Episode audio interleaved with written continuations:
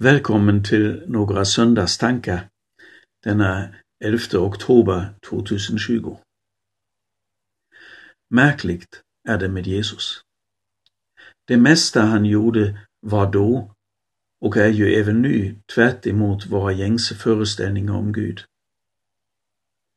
Lite frustrerad har någon uttryckt det så här: istället för att välja Rolls Royce tar Jesus en skruttig moppe.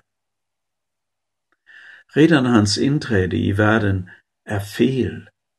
Inga fanfarer, inget palats med röd matta, utan det sker i ett smutsigt stall i en liten byhåla. Oklara är omständigheterna om hans tillblivelse. Och så flyktingbarn. Bortsett från en liten episod i tolvårsåldern håller han sig i skymundan som byggnadsarbetare. När han ger sig iväg som rabbi samlar han ihop en skara udda fiskare och några andra män med minst sagt tvivelaktig bakgrund. Gör han några under så förbjuder han folk att prata om det de varit med om. Sen slutar det så illa det kan. Den rabbi som säger om sig själv att han visar hur Gud är. Jag påstår till och med att han är ett med Gud.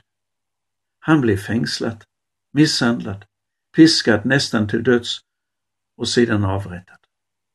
Inget ingripande av den Gud som han säger sig representera. Vad ska man tro? Hur hänger det ihop? Hans tillhängare lämnar honom i sticket, utan undantag.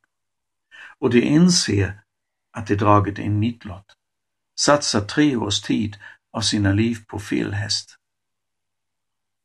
Sedan, tre dagar efter att man bommat igen hans grav med en bamsesten, visar han sig livslevande.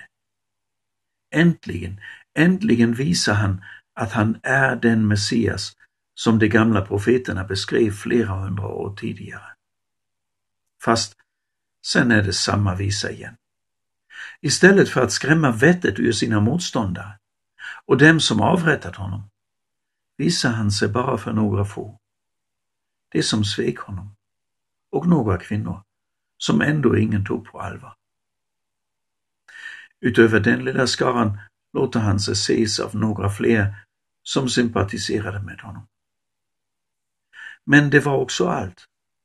Ingen spekulativ maktuppvisning, inga ljusshower, inga jublande folkmängder i stora tillställningar. fyrtio dagar efter uppståndelsen lämnar han denna värld på samma obemärkta sätt som han kom in i den. Inte heller då tog han chansen att visa upp sig. Bara den lilla kretsen av hans närmaste vänner är med och bevittnar händelsen då han lyfts upp till himlen.